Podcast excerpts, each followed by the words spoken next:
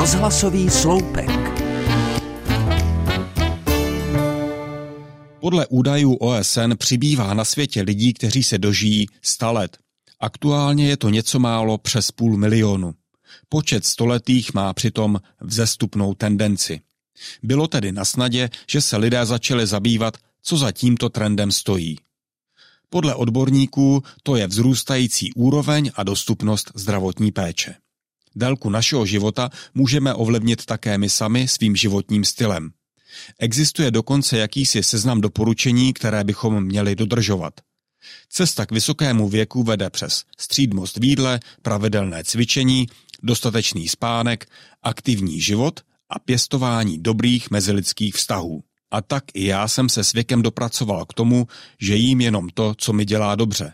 Každé ráno cvičím, ale ani ne tak kvůli tomu, abych měl na břiše pekáč buchet, ale především kvůli tomu, abych své tělo vůbec rozhýbal a připravil se na den, který se povětšinou skládá z posedávání na židli. Dalo by se říct, že celkem snadné to bude s tím spánkem – ale on je rozdíl mezi tím, když prospíme 6 až 7 hodin v kuse jako malé miminko, anebo je to doba kouskovaná nočními můrami v důsledku našeho stresu nebo špatné životosprávy. Na kvalitě spánku se ukazuje, že jedno souvisí s druhým. To je však jenom jedna část, kterou můžeme udělat pro delší život.